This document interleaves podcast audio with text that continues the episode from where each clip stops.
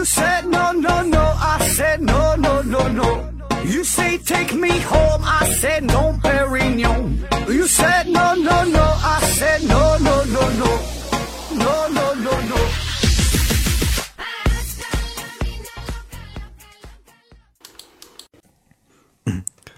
拼命探索，不计后果。欢迎您收听思考盒子。呃，咱还是先上硬广啊，这个听节目送奖品。奖品呢，现在有这么几样，一个呢是美人茶公司提供的五大箱子茶叶，还有一个呢是大家学公司提供的五大箱子慧眼学习台灯，还有一个呢是大家学公司提供的一份价值五百元的网络学习课程。现在呢，参加抽奖活动的这个朋友是越来越少啊，所以这个中奖的机会也是越来越高啊，大约呢有十分之一左右了。所以欢迎大家呢积极参与抽奖活动哈，预祝大家都能中奖。然后我的这个私人微信号是思考盒子的拼音思思考考和和子子啊，注意拼读声发音。然后也欢迎大家这个加我的微信啊，你不参与不参加抽奖活动呢？也是欢迎你加入咱们的这个微信群，然后呢和广大的听友啊，咱们进行互动啊，还是挺好玩的。另外呢，也是给咱们自己做一个小的宣传。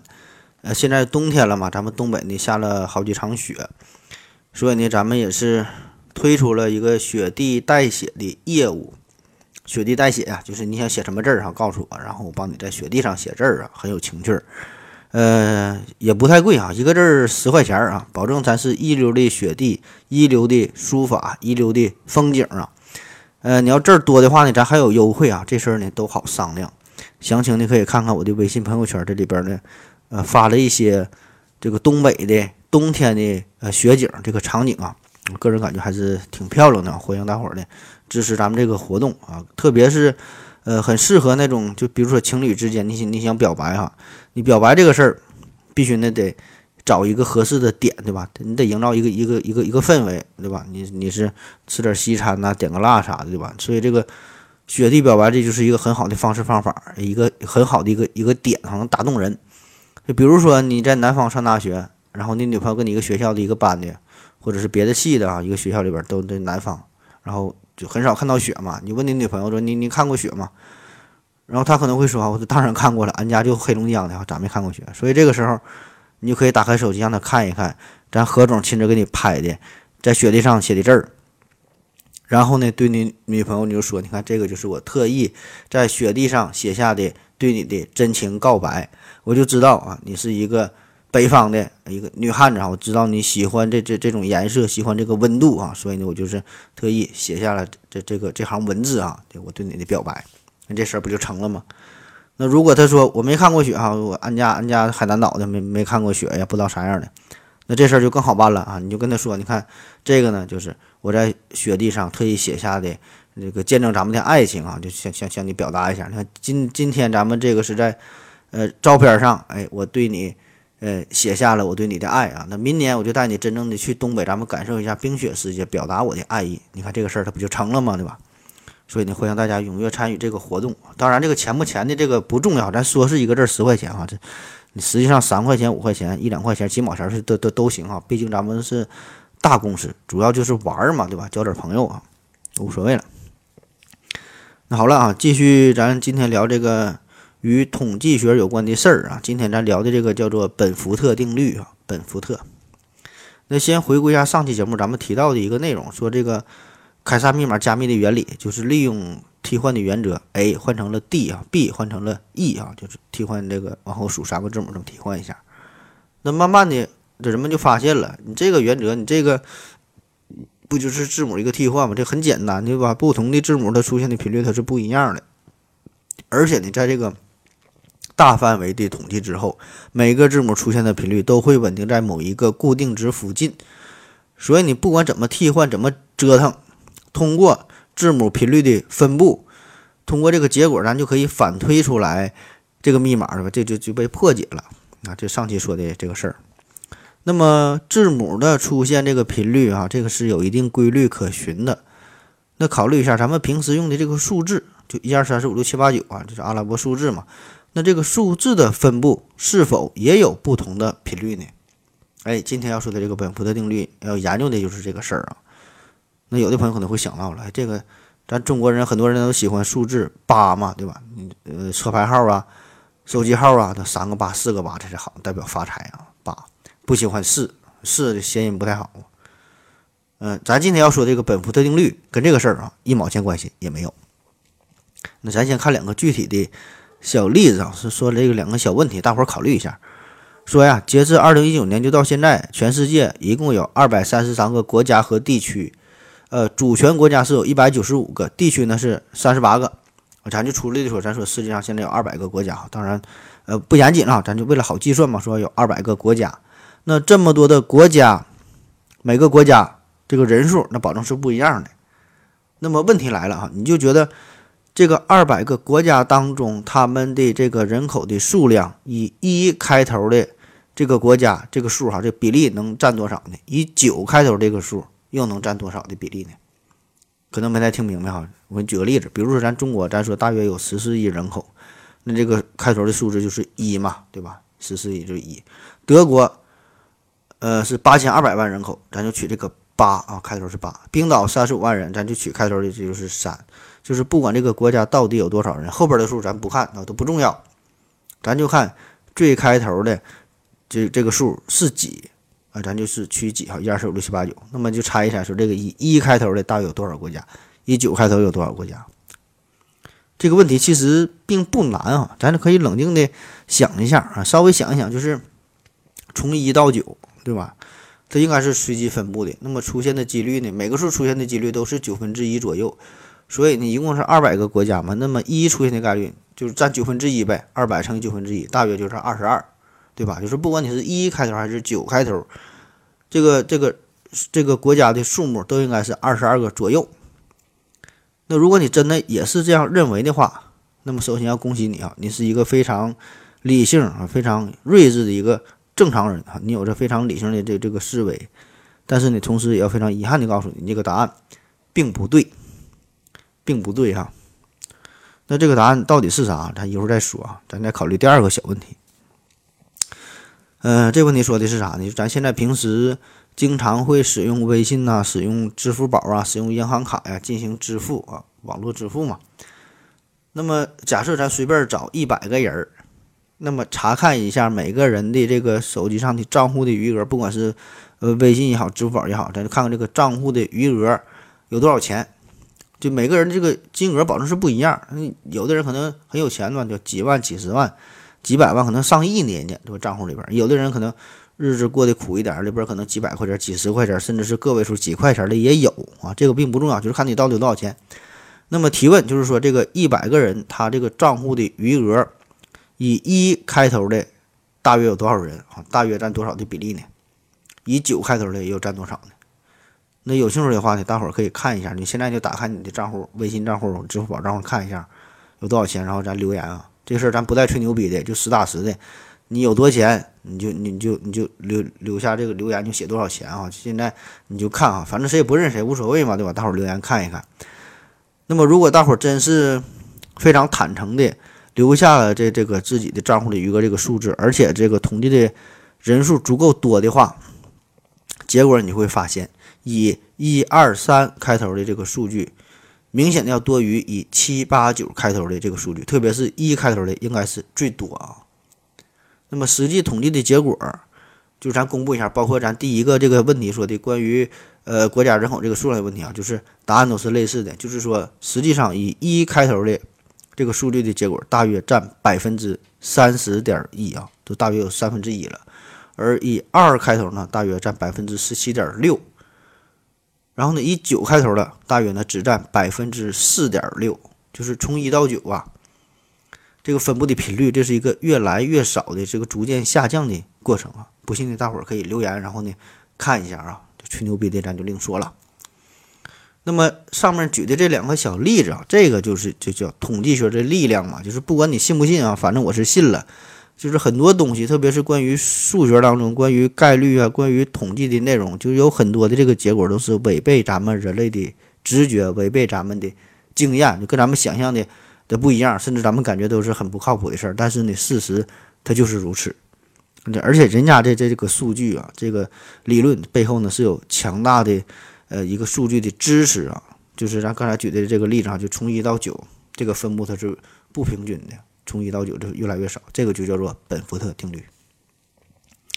那咱说的这个两个小例子，这个只能算是牛刀小试，开开胃啊，就感觉挺好玩的。那这个本福特定律它有啥用呢啊？那恰恰就是这种反直觉的数据分布的情况，就可以帮助我们来侦破许多财务造假的事件。啊，说一个最有名的啊，在二零一一年的下半年，那对于美国来说，二零一一年的下半年这是一个多事之秋哈，发生了两件大事儿。第一个呢，就是九幺幺恐怖袭击事件啊，飞机撞大楼啊，这咱都听说了，到现在一晃都快二十年了啊，这一个事儿。另外一个事儿就是安然公司宣布破产，这个事儿呢，咱可能没太关注，没太听说过，就是安然公司没太听说过。呃，其实这个安然公司曾经是相当的辉煌，辉煌到什么地步？它是世界上最大的综合性天然气和电力公司之一，也是全美最大的天然气采购商和出售商。呃，举个例子哈，就相当于这个中石油、中石化或者是国家电网，在咱们中国的感觉哈，那都是数一数一的地地位了。而且这个安然公司就在它破产的前一年，它还安然无恙啊，让人感觉安然呢。这个安然公司就在破产前一年还排在世界五百强的第七位啊，相当牛逼。而当时披露的它的这个营业这个。一年的营业额达到这个数值是一千亿美元哈，你想想这是啥概念啊？这是大约两千年的时候，而且这个公司还连续六年被《财富》杂志评为美国最具创新工程、最最具创新精神的公司，挺牛逼。可是呢，就是这样一个非常牛逼牛逼的公司，在短短的几周时间之内啊，事先是毫无任何征兆的情况之下，就迅速的走向了破产，哎，就完犊子了啊！所以这个事儿在当时就引起了全美国乃至全世界的大轰动。那按照咱们正常的思维，对吧？你这么大规模的一个公司，体量非常大，资金非常多，你就算是倒闭、经营不善呐，如何如何也好，这个必然是一个缓慢的过程。你叫瘦死的骆驼还比瘦死的马大，对吧？你你瘦死不能一下死，一点点是饿死啊。所以只有一种可能性，就是说，这个公司在此之前他就一直在做假账。就其实他并没有这么多钱，并没有看起来这么这么繁荣哈，这么这么欣欣向荣的感觉，所以呢，当时很快就传出来了，说这个安然公司的高层管理人员涉嫌做假账的丑闻，所以这个一时间呢，会计造假这个事儿就成为了中外关注的一个焦点，所以呢，也有呃很多很多人就猜测说，这个安然公司其实它早就不行了，只是呢它隐藏的非常好。外界没有发现，特别是他的这些股东们不并不知道啊，他们的支出是假的，收入是假的，呃，各种收益的指标是是所有的数据完全全是假的，连 PS 都没用，就就就自己硬画的，硬写出来的。反正就是最终的他这个目的就是想确保他们的股票就不贬值嘛，就这么硬撑着撑着撑了很长很长的时间。那最后撑不住了啊，实在就不行了，嗯，太假了，兜不住了。公司呢就突然就倒下了。那当然了，这种情况大家这些只是一种猜测，你并没有实锤，对吧？你没有证据啊，你怎么去验证这个事儿呢？说难也难，说不难也不难啊。为啥说难？难就难在于这个安然公司它是一个大公司，它这个规模庞大到什么程度？就是旗下的子公司就有七个子公司，呃，各种跨国的这种部门啊，涉及的产业也是非常多，涉及的领域非常广。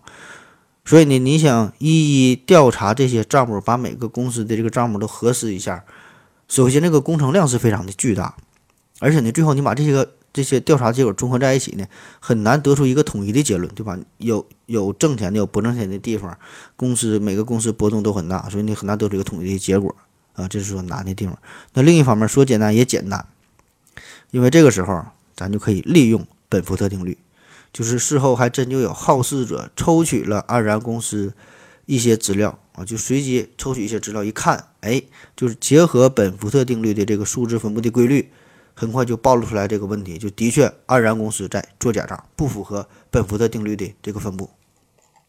啊，这个安然公司它的这个每股盈利的数字都严重的不符合本福特定律啊，所以这个事儿就是证明了安然的高层领导。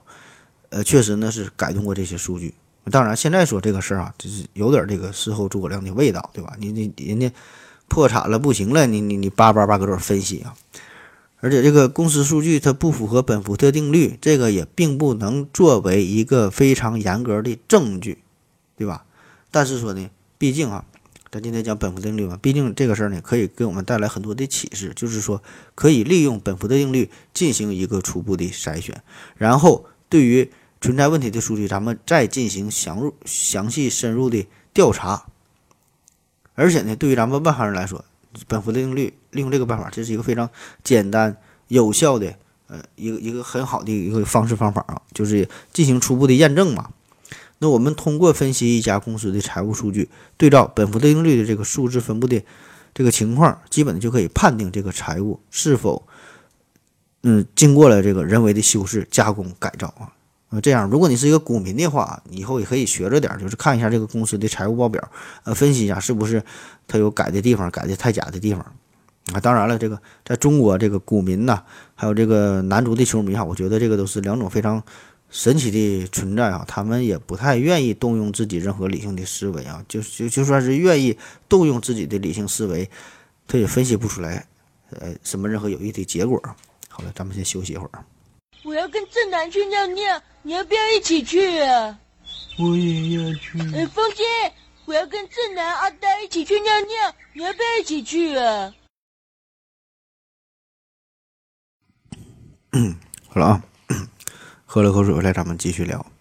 在一八八一年，有一位叫做西蒙·纽克姆的美国天文学家，在查阅数学用表的时候，发现了这么一个奇怪的现象。就是这个数学用表的每个页面上呢，按理说都是密密麻麻的分布着很多不同的数字，但是说这些用表的损耗的程度却是不一样的。就是首位数是一的这个页面，要比其他数字的这个页面要脏的更多。啊，啥叫数学用表哈？呃，因为那个时候它没有计算机，没有计算器，没没没有计算机。呃，所以呢，对于一些天文计算来说呢，经常会使用到一些三角函数啊，求对数的各种计算。那么这个时候呢，就会用查表的办法。呃，我记得我上学的时候呢，还还用过这种啊，呃，就是查这个对数表啊，然后翻哈是哪个数是是多少，密密麻麻的。我估计现在可能是没有了。那咱说这个天文学家，这个这个纽纽克姆啊，他呢作为一个天文学家，自然的也是要经常接触到这种操作啊，查这个表。那久而久之，他就发现了这个首位数是一的数字，这个页面比其他页面要脏的许多，非常的破烂。那这就说明这些页面被人查阅的机会更多，更加的频繁。也就是说，这个首字母是一的这个数字啊，在数学计算当中呢，会更加频繁的会使用到。啊，当然，这个纽克姆他当时是否想到的这么的深入哈，这个事儿现在呢？咱还不好去过多的去揣测，呃，反正是一提到本福特定律这个历史这个故事的时候，就查阅了很多的资料哈，基本呢都会提到这个人，都会说到这这个事儿啊。具体咋回事儿，咱也不知道，就跟你这么一说。那其实按理来说，这种情况呢，并不是说什么特别奇怪，对吧？呃，咱可以非常理非常感性的理解一下，就是毕竟咱们在图书馆里边看书的时候，大部分的书都是这个头几页。都是比较脏，嗯，就大伙儿都看头几页看的比较多，就是咱拿拿一本书上来，你保证是先翻这个头几页一看哈。话说天下大事，分久必合，合久必分啊。说这是一个最好的时代，这是一个最坏的时代。还有说什么幸福的家庭都是相似的，不幸的家庭就各有各的不幸，对吧？你看书都看前几页，你看完了啊，你不喜欢了，那丢下去不看了。你你喜欢了，可能就拿回家完再看，就再说。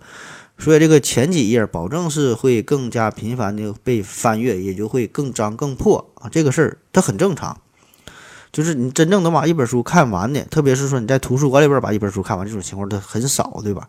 叫呃弥不有出，显刻有终啊，就是都看刚开始打开看哈，你都看完的很少嘛。所以这种情况对于这个查这个对数本来说呢，可能也是如此。所以这个并不算什么特别神奇的现象。就咱平时咱背这个英语单词不也是吗？对吧？基本上就看这个头一两页呗，上来就是 abandon 哈，abandon，不管是四六级雅思托福上来就让你 abandon 啊，这词儿非常的熟悉，你就放弃吧哈，abandon。后面的书都没看，基本就跟新的一样。所以说这种情况并不是特别奇怪，大家都习以为常了啊。这个背后可能也没有什么特别深入的原因。但是说呀，这个纽科姆这个人啊，他就很厉害嘛，厉害之处就在于他就发现了这个现象背后可能有着不是那么平凡的原因。然后呢，他就很快就发表了一篇文章，就分享了自己的这个小发现啊。当然，他也没呃给出没能给出具体的对于这个事件的解释，就是说他只是描述了这么一个现象，很好奇嘛，描述这么一个现象。可是你想想，当时他的身份作为一个天文学家，然后呢发表了一个关于统计学上又如此一个无聊的这么一个内容，啊，自然是没能引起大家的注意啊。这这是不是疯了？这玩意儿有啥用？所以这个事儿就此就算是放下了。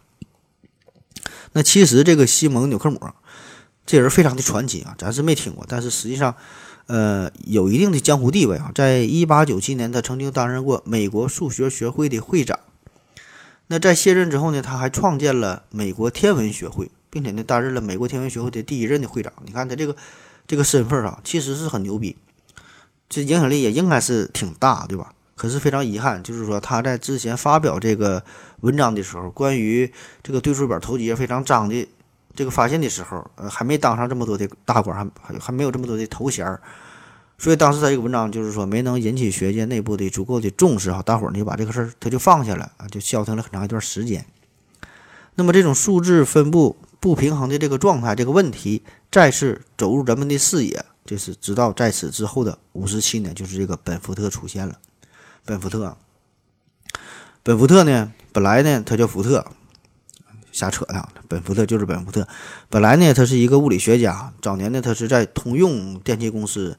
呃，工作只是一个物理学家啊，这个没有什么过多可介绍的，就是正常一个物理学家实验室里边上下班这么工作。那么在他的工作过程当中，无意间他就发现了数字分布的不均衡的这个现象。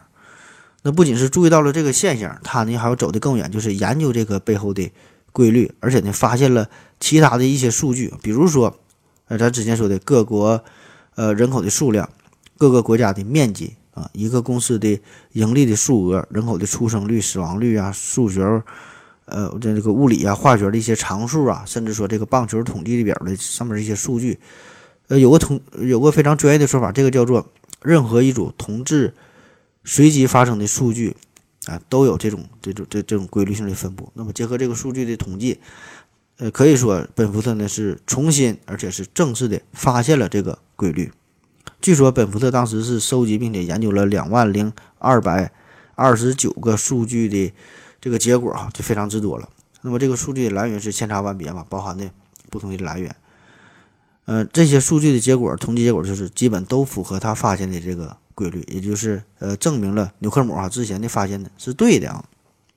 而且不仅如此，这个本福特呢，他还发现了不同数字具体的所占的比例，就是一。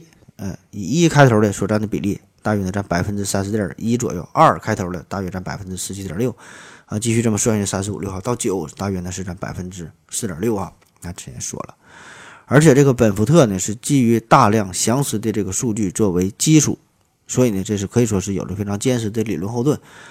那么他这个事儿啊一发表出去之后，自然的就是得到了学界内部大家这种广泛的认可。当然，这个本福特。本人也没能给出一个非常严格的理论上的证明，就是说他只是找到了这个规律，但是这个背后的逻辑是啥？呃，他研究的也不是太明白啊。那在咱们一般人看来，这个观点确实是有点违背逻辑、违背直觉，确实有点不敢相信。就按理说，这一到九，对吧？你出现的这个几率，这一边大都是九分之一啊。但是事实就是事实啊，这并不会以你的想法作为转移。当然，关于这个本福特他发现这个规律，这这个故事啊，也有不同的版本啊。呃，另外一个传说就是啊，也是说这个本福特在看这个对数表的时候，发现前几页被翻的比较烂、比较黑啊，颜色到后边越来越浅，就和前面说这个纽克姆这个事儿、这个桥段啊，基本是一模一样啊。啊，这事儿咱也不知道是真是假，我我也没办法调查这个信源的可靠性啊，我就是就靠百度啊，我就百度也不会什么。维基啊，什么什么玩意儿，找帖子翻墙啥的，就是百度百度上都这么说的，呃，就当真事儿听啊，咱就是听个热闹就完事儿了呗，对吧？这玩意儿就像当年说这个苹果砸中牛顿的脑袋，发现万有引力一样，对吧？这个事儿真假，你说能咋的？咱就听个热闹呗，都外行。那说这个本福特和纽克姆啊，都总结出了首位数字的这种分布的规律，而且呢，很快呢还给出了一个公式，就是说在呃 b 进位之中啊，以数字 n 开头的这个数出现的概率是 log 以 b 为底（括弧 n 加一括号完了减去 log 以 b 为底（括弧 n） 啊这个数。嗯、咱音频节目说起来可能不太明白啊，大伙儿可以看图。当然看的看这下面这图，你可能也看不懂。反正知道这个事儿，就是能通过数字进行一个严格的计算了。而且这个本福特定律啊，就是不但适合于个位数，就是第一个数是啥，就是连多位数这种分布的规律同同样也适用啊，也找到了这个规律。那么到底如何咱们直观的理解本福特定律？就是这里边到底是有什么规律在左右着它呢？那实际上呢，这个事儿的证明是非常非常晚的。那这是直到一九九五年，这都啥时候了，对吧？一九九五这时候我才三岁啊。直到这个时候，才有美国学者，呃，Ted Hill 哈，呃，提德希尔啊，他呢才从理论上把这个证把把这个定律啊做一解释，并且是给出了一个严格的数学证明。当然，这个证明是十分高级、十分专业的，呃，不是我等凡夫俗子能够看得懂啊，我就不给你们瞎逼逼了。但是呢，咱们可以从感性上直观的理解一下，呃，试着看看能不能听懂啊。咱可以这样理解一下，就是说，当这个你数数的时候，你从一往十你往下数嘛，对吧？你总是从一开始，然后到九，到到终点，然后再往上进位。那么咱就可以想一下，就是说，你从一数到九的时候啊，是一和一和九每个数字出现的几率是一边多的。但是，比如说你从一数到十九的时候，那么从十以后，十一、十二、十三、十五、十五、十六、十七、十八、十九啊，这里边都是一开头，这个一基本就占了一半了，对吧？这是一数到一数到十九。那么，如果我们以此类推哈，比如说，呃，一个城市一个街道这个这个门牌号，如果这个门牌号啊，如果比如说到了这个五百就结束，从一数到五百的话，那么在这里边你看一啊是一开头的，从十到十九一开头的。一百到一百九十九哈都是一开头的，那么这些门门牌号加一起就是一百一十一个，对吧？就是占了五百分之一百一十一，大约就是有五分之一了。那么你再看以九开头的数是多少呢？对吧？就是九，然后呢是九十到九十九，这加起来十一个数，这才占了呃五百分之呃五百分之十一哈，就就数相比来说就就比较少了。所以呢，这个就是一个理性上的这么一个感觉，一个认知啊。而且每个城市的这个，它的每个街道这个具体的这个数，呃，具体是以哪个数结尾不知道，但是说这个长度一定是有限的，这个号码一定会终止。所以说综合在一起这么一看，就是一开头的这个数呢，一定是相对多一些，最终呢就会满足本福德定律。当然，这种解释并不严谨哈，也没有什么什什么强大的说服力哈，也不能帮助我们统计出计算出就是一开头这个数大约占百分之三十这个结果啊。而且比如说有一些物理常数啊，出生率啊、死亡率啊等等，有一些数据可能并不是严格的就是从一开始计算的，而且截止的这个长度也不知道是多少啊，所以呢很难呃直接的从这个这种方法来证明本福特定律啊，但它只是感性上的这么理解一下。那么另外一个对于这个本福特定律的一个解释，就是叫做呃指数增长，指数增长啊，这啥意思呢？就是指数增长这个序列呀，在它数值比较小的时候增长的比较慢，数越来越大的它增长的就会越来越快，就是由最初这个数字从一增长到二需要的时间会很长，所以呢出现的几率就会更高。那么到后来增长的越来越快了。到九的时候出现的这个时间相对来说就比较短。咱举个例子哈，一说能明白。比如说你手里有一百块钱，然后把它呢存入银行，年利率呢是百分之十。那么在此后的二十五年当中，你每年的存款，你看第一年是一百，嗯，利率百分之十嘛，第二年就一百一，接着往下算，就下一年是一百二十一、一百三十三、一百四十六、一百六十一、一百七十一，在这儿啊。这数我就不给你算了啊，可以看一下这个节目下方的这个介绍。那么这样呢，就形成了一个指数增长的序列。那在这组数据当中，这不是二十五年吗？一共二十五个数，首位数是一的，大约呢是有八个啊，就是占百分之三十二。首位数是二的，啊是四个；首位数三的三个；九首位数是九的，只有一个，就百分之四。那么这个呢，就是因为从这个首位数是一，你想增长到二，你就会历经更长的时间，要用八年的时间，所以占据的比例就会更高一些。从二变到三只用四年啊，而最后到了九，只维持了一年，因为你这个到了九之后，下一年马上又会变成一，当然它不是一，它就是变成十了嘛，就相当于对吧？所以这个时间非常短暂。再比如说一个地区的人口也是，就是你从一万人增加到两万人，可能需要用十年的时间。但是说你从两万人到三万年，可能两万人到三万人可能只用五年，这从从从这个三万人到四万人可能只用三年，就是人口基数越来越大啊，对吧？人口增加越来越快，所以最后你增加到到这个九万人到增加到十万人这个过程，可能几个月不到一年这这就完成了，所以就这个意思，这就是指数增长。那么显然，在某个时刻，你得到以一开头的这个概率，明显就要比九开头的它就要大了，对吧？而且这个指数增长的形式在自然界当中，这是一种呃十分普遍的存在。只要一个变量的增长率与它的这个大小成正比的话，那么结果呢，自然就是一个指数的增长。比如说这个人口的增长，呃，这个呢就是一个非常呃明显的一个变化啊，这个咱们都可以呃理解了吧？当然，这个指数增长的规律啊，这个现象确实说是与这个本福特定律是不谋而合了。但是说，为啥这个本福特定律？它就会符合指数上，这个背后要怎么去解释啊？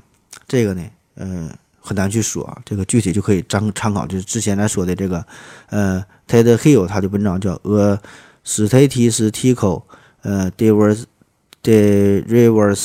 of the Significant Significant 杠嗯，Des D Z D Z Law 啊，就这个名儿吧哈，不知道发音准不准啊？有兴趣的朋友呢，可以看一下这个英文原版的这个证明哈。当然了，我相信你保证是看不懂了啊。咱们再休息一会儿。我要跟正南去尿尿，你要不要一起去啊？我也要去。哎，风姐，我要跟正南、阿呆一起去尿尿，你要不要一起去啊？嗯，好了啊，尿了个尿回来，咱们继续聊。那通过刚才的介绍，我估计啊。您各位应该是已经初步的了解了本福特定律这个事儿，可是呢，这里边有一个问题啊，不知道您是否想过，就是对于不同的单位，这个本福特定律仍然会成立吗？啊，这啥意思？就比如说刚才咱说这个存款这个事儿，你调查了一千个人，然后看看他的账户里边到底有多少钱啊，结果说是以以一开头的最多，大约在百分之三十。那么这个事儿调查啊，调查中国人看这个账户成立。调查美国人这个账户成立啊，调查欧洲人他用的欧元账户成立。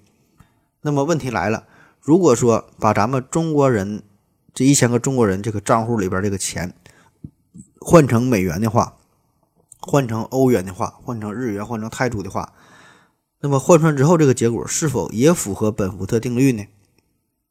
那结果就是仍然也符合本福特定律啊，所以这个人家才敢叫定律啊，才是人家的这个牛逼之处。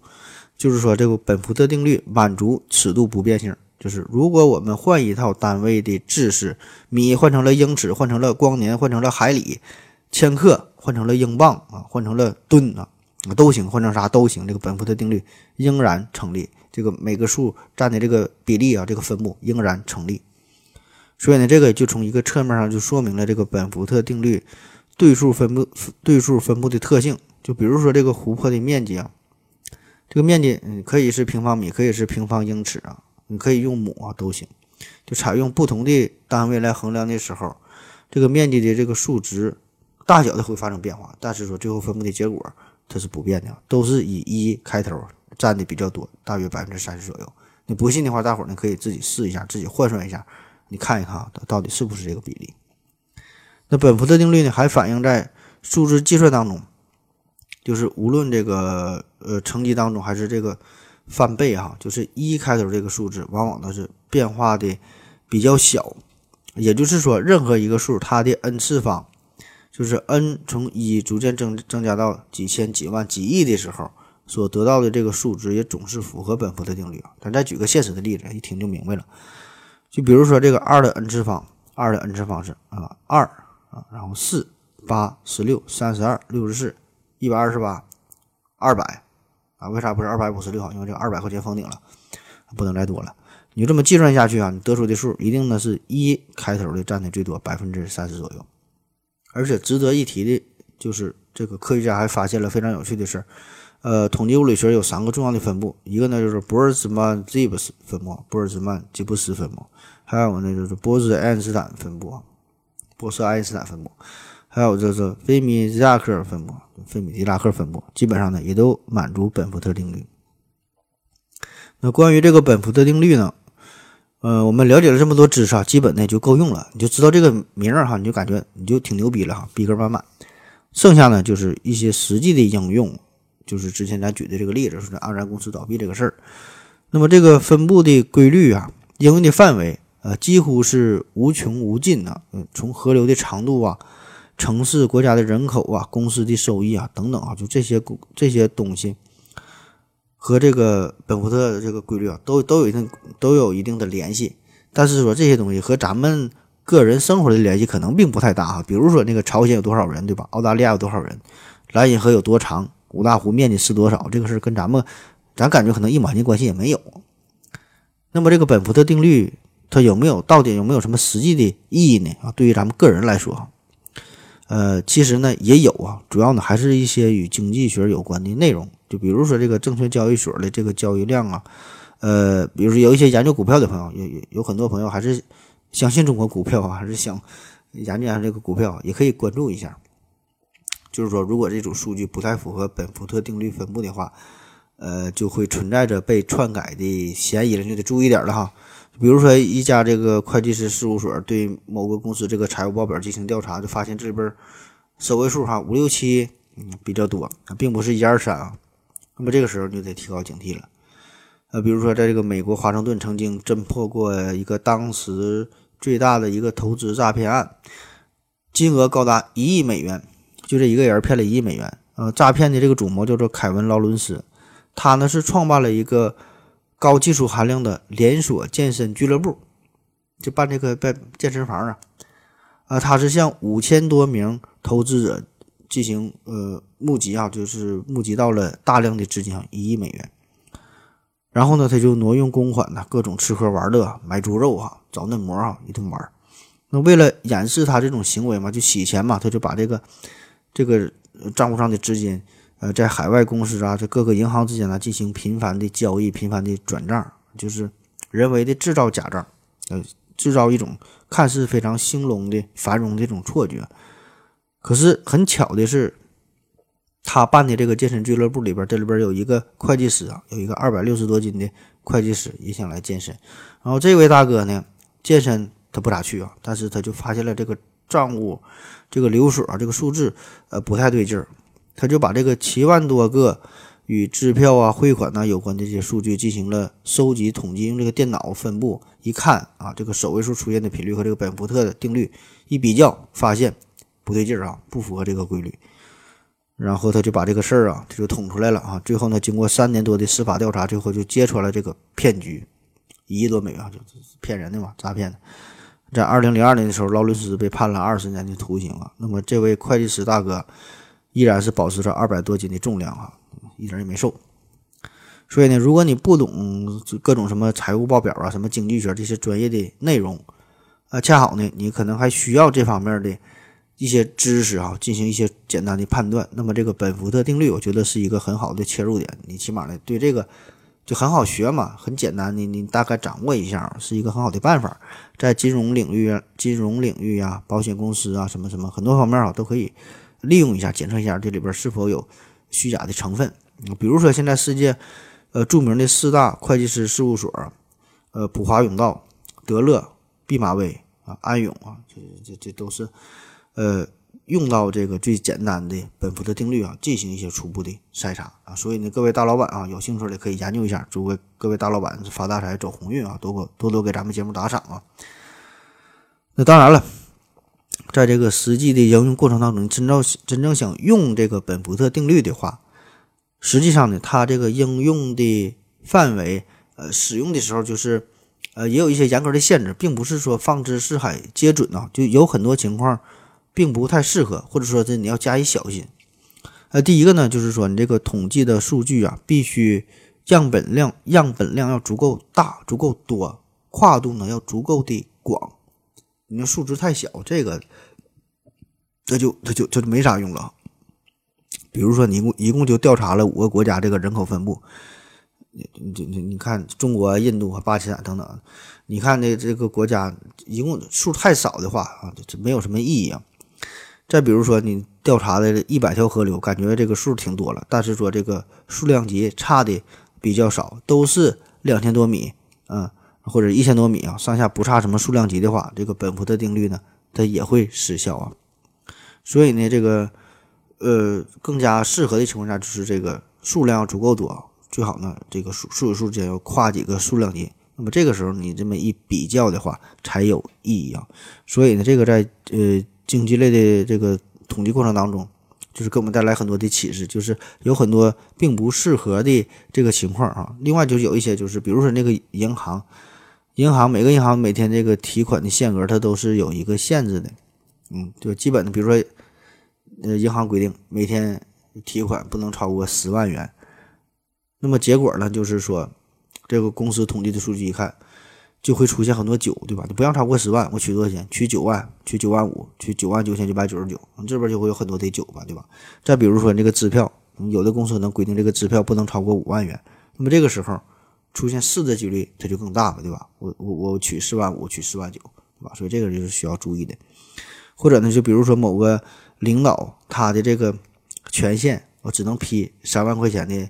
这个金额对吧？那出现二的几率就大了，我批两万五，批两万九，所以这个时候呢，都是咱们需要注意的。再比如说这个商场商场的促销，满六百减五十，那这时候大伙呢都买六百块钱东西，对吧？六百多一点，对吧？超过六百就完事儿了呗。所以这个时候它出现六的几率就比较大。所以说这个本福的定律，它定律它是定律啊，它是定的，它是死的，但是人呢是活的，所以呢。呃，很多时候它是满足这个定律，但是说在实际应用过程当中，会有一些因素在左右着它，所以这个你就得活学活用啊，并不能用一个死的定律去套用这个活人的身上啊，就不能去衡量，单独用这个数据就是冰冷的，呃，衡衡量这些现实的内容。第二大方面呢，就是说有很多数据呢，呃，并不符合本福特定律啊，就是本福定它有那应应用的范围，就是。比如说有一些是人为制造出来的数据，这个数它就是这么规定的啊，这里边它没有什么依据，没有什么道理。就比如说电话号码、身份证号、汽油的价格、发票的编号，对吧？它就这就不符合本福的定律。你看咱手机号那都是以一开头的，你这玩意儿上哪处理去，对吧？你调查一开头百分之百了的，那汽油的价格它就定它就这么多钱呢，就六块多钱，对吧？你上下便宜点，上五块多钱，那就五和六开头的就多呗，对吧？就不符合本本福的定律。还有一些呢，就是随机数据，比如说彩票的中奖号码啊，嗯，理论上它是一个随机分布，对吧？所以这个时候它也不符合本福的定律。那如果这要也符合本福的定律，早就他妈的赔的底儿朝天了，它它不可能存在了啊！这就是随纯随机分布的事儿。当然，你可能觉得这个一个国家的人口的数量啊，感觉这个也是应该是随机分布，就河流的长度这不也是随机的吗？但是说这个人的出生。它是一个人生出来的，有一个人、两个人，还有三个人。河流的长度，它是一米一米，它往前推展开的，它是一个越来越多的过程。但是说双色球、彩票这个事儿呢，它就不是这么累积的，它是随机开的啊。这事儿能理解明白，呃，基本呢你也就理解这个本福特定律了。那第三大方面就是说，这个数据啊，不能经过人为修饰啊，这也是最重要的。经过人为修饰，你造假之后，这组数据。有了人为的干扰，它就不符合本福特定律的分布了。就比如说前面咱反复提到的这个二然公司造假，那其实历史上有很多的事件，很多的事儿，呃，很多公司啊，具体名咱咱就不一一去说了。它的这个账目上可能都都会存在着这种伪造的情况啊。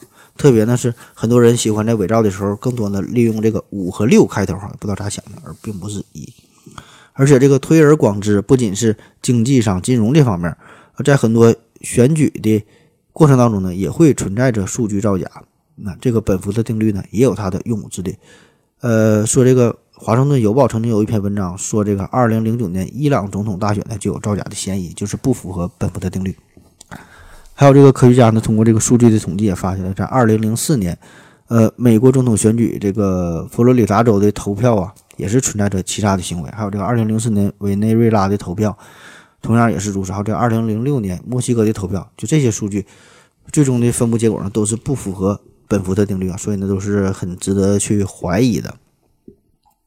那除了在实际的呃社会的这些这些应用哈，在二零零九年的时候，西班牙的数学家在这数数的分布当中呢，也找到了与本福特定律有关的这个研究啊，这个事儿。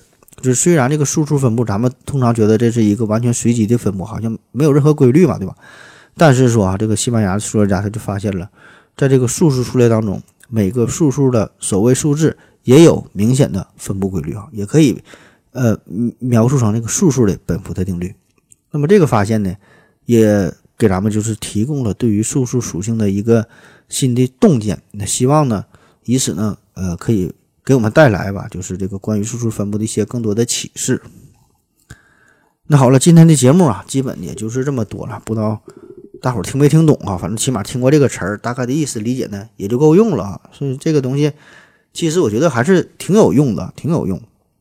呃，在这个二零一七年的时候，呃，说咱们著名的这个演员英达呀，在这个美国因为洗钱案，然后被拘捕了哈。原因就是在二零一二年、二零一一年到二零一二年间，他把四十六点四万美元分为五十次存入到了银行。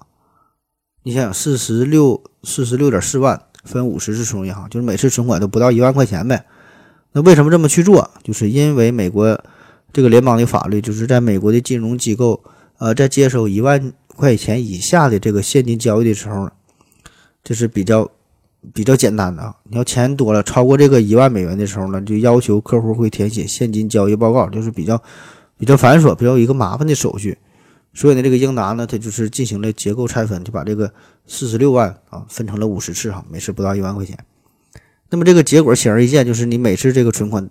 大多都是以九开头的，对吧？每次存了九千多块钱，所以这种分布它就是不符合本福特定律，对吧？这就是一种人为的操作，所以呢，很容易就被这个财务局啊，他就他就盯上了，对吧？所以呢，你自以为是耍了点小出门，想掩人耳目，那实际上他谁不比你贱，对吧？就你最傻逼，是吧？你保证就是被人盯上了，就看人家想不想去搞你而已了。那希望今天的节目，呃，可以拓展一下大伙儿的。思维哈，就是应用到实际的生活当中、工作当中。嗯，如果你是呃投资一个什么企业呀，你你是一个大股东啊，那你然后呢又恰巧不太懂财务，不不喜欢这方面的事儿啊，呃，可以这个利用这个本福特定律，就随便看一看这个公司的什么财务报表之类的，然后看这个哪个数哎出现的比较多啊，一二三四五这个每个数出现的比率是多少，可以初步看一看。那如果你是投资的，自己整个什么小买卖啊，整个小餐馆啊，开个小卖店之类的，然后你手下有这个店员啊，他店员每个每个月给你报这个数据啊，报这个营业额，你也可以用这个方式看一看，看是否有用啊。那好了，今天的节目就这样。那么最后啊，再再教大伙一招，就是除了本福特定律啊，咱还可以结合叫做呃末尾数字定律。末尾数这本福特定律不是这个数的开头嘛？那么这个末尾啊，这个数的判断呢，就是通过判断一组数据末尾这个两位数哈，也能给我们提供一些呃信息啊，看这个数是否是造假。这个数字最后两位，它这个出现的概率和这个首位不一样。末位两末尾两数，末尾这两个两位数出现的概率是均匀分布的，就是说从这个零零到九九啊，一百个数啊，每个数出现的概率都是百分之一。那么，如果你把这两个方法结合起来哈，你就是如虎添翼哈，你就无敌了。你可以用这个办法呢，就可以鉴别是否造假了。这个末尾数字哈，还有这么几个特征。第一个呢，就是末尾这两位数，呃，如果是造假的话呢，通常呢会有这种递减的现象。就是有实验就发现了，人们都存在这种心理，就是你在编造这个假的这个数据的时候呢，经常会出现这种递减的形象、递减的情况。就最后这两个数呢，通常喜欢。二一三二四三五四六五七六，八七九八，就是后边数比前面哎小一点啊，喜欢这么去编，这样呢感觉这个心理上呢可以更加安全一些啊，这是这是一个值得注意的地方。另外呢，就是对于这种编造的数据啊，人们呢通常很少会使用零零或者是五五结尾，因为这这这这种连号啊，大伙儿呢可能觉得这个数写的不够随不够随机啊，感觉比较假，所以编这个数的时候不太使用这种这种连号的情况。所以你看这个报表的时候，呃，也可以注意一下。如果要是看了好几篇都没有这种连号的情况，你也应该注意一下了。好了。今天节目就这么这么多啊！最后呢，给大伙留一个思考题，说在这个银河系当中，咱们有这么多的行星，有这么多的恒星啊，这么多的星星，说这么多的恒星啊，这些恒星的质量是否会符合本福特定律的分布呢？在银河系当中，这么多的恒星的质量是否会符合本福特定律分布呢？好了，感谢大家伙收听，谢谢大家，再见。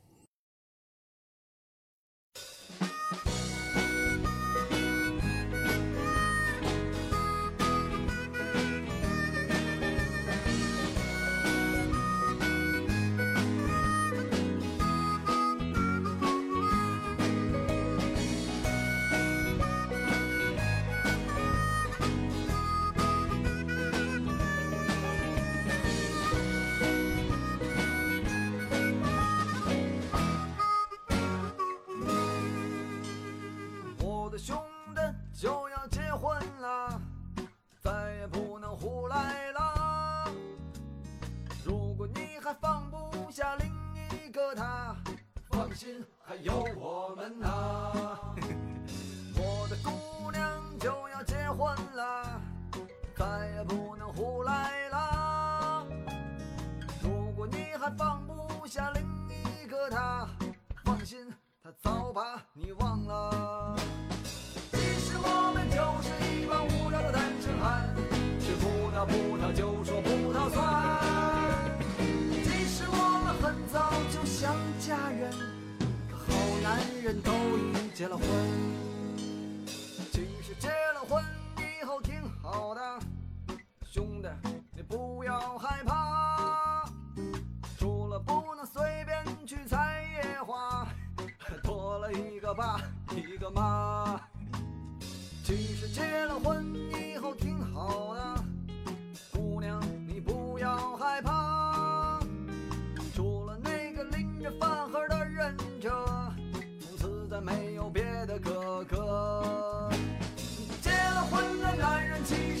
幸福，可以来得相同。